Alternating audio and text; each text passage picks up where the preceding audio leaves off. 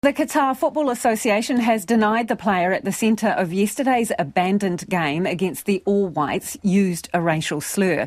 The All Whites didn't return to the field for the second half of the game after claiming defender Michael Boxall was the victim of a significant racist comment by a Qatari player. Qatar have hit back and raised their own concerns about racism, and we're joined now by our sports reporter Felicity Reid. Felicity, what is the latest?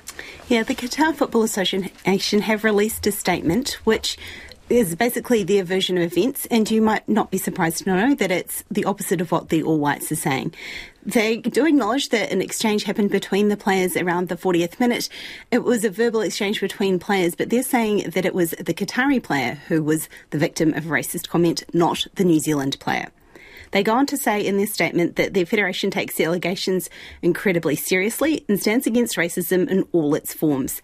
They go on to say the experience of racism should never be trivialised and remains a serious problem within the game. They've also taken to social media to back the Qatari player who is in question here. They condemn what they've called unwarranted attention that's come to him over the last 24 hours, I guess because he was the player that New Zealand have named. So obviously it's quite clear to the rest of the world who this player is. And this has um, gathered headlines around the world. So there has been a lot taken towards this player. And that they point out that they've played around the world and they've never actually been accused of discriminatory behaviour before New Zealand did so. But racism is quite in the spotlight, and the next major football world tournament is in New Zealand, and that's the Women's World Cup. So I spoke with the Football Ferns head coach, Jitka Klimkova, about racism in football. She hopes her players never have to stop a game, but she would support them doing so as did. I am so disappointed that this happened during the game. It should not be part of the game. Football and sport overall is the tool to bring people together and not separate us. And that was a lot of the messages that I was speaking to to players who, Football Ferns players who are encamped at the moment, and they are supporting the All White stance as well. Now, the White Ferns contracts have been announced and it marks a return to the list for an experienced player.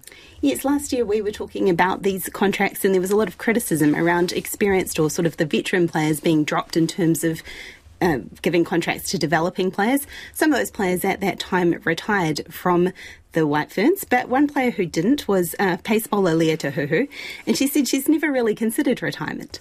I know that I've still got a lot to offer New Zealand cricket, and I think, you know, you look at the past 12 months and I've been a part of, of all those squads still, and it sort of feels like I've never left. It's just nice to get that recognition and be back on that list again today. This is also the first set of contracts that uh, coach Ben Sawyer has been involved with. I spoke to him before the announcement and he said he was looking at contracting players not only for the next 12 months but also looking ahead to some of the big tournaments. They've got a World Cup in 2025, which is one of the tournaments that Leah Tahuhu really wants to still be involved with as well.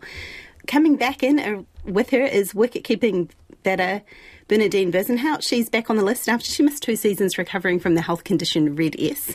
And also, for the first time, Canterbury batter Kate Anderson has been included in the contract list. This is really recognition for her uh, domestic season. She was smashing it, literally, in the Super Smash. She had a record 536 runs across the season, and she picked up basically all of the awards at the New Zealand Cricket Awards as well.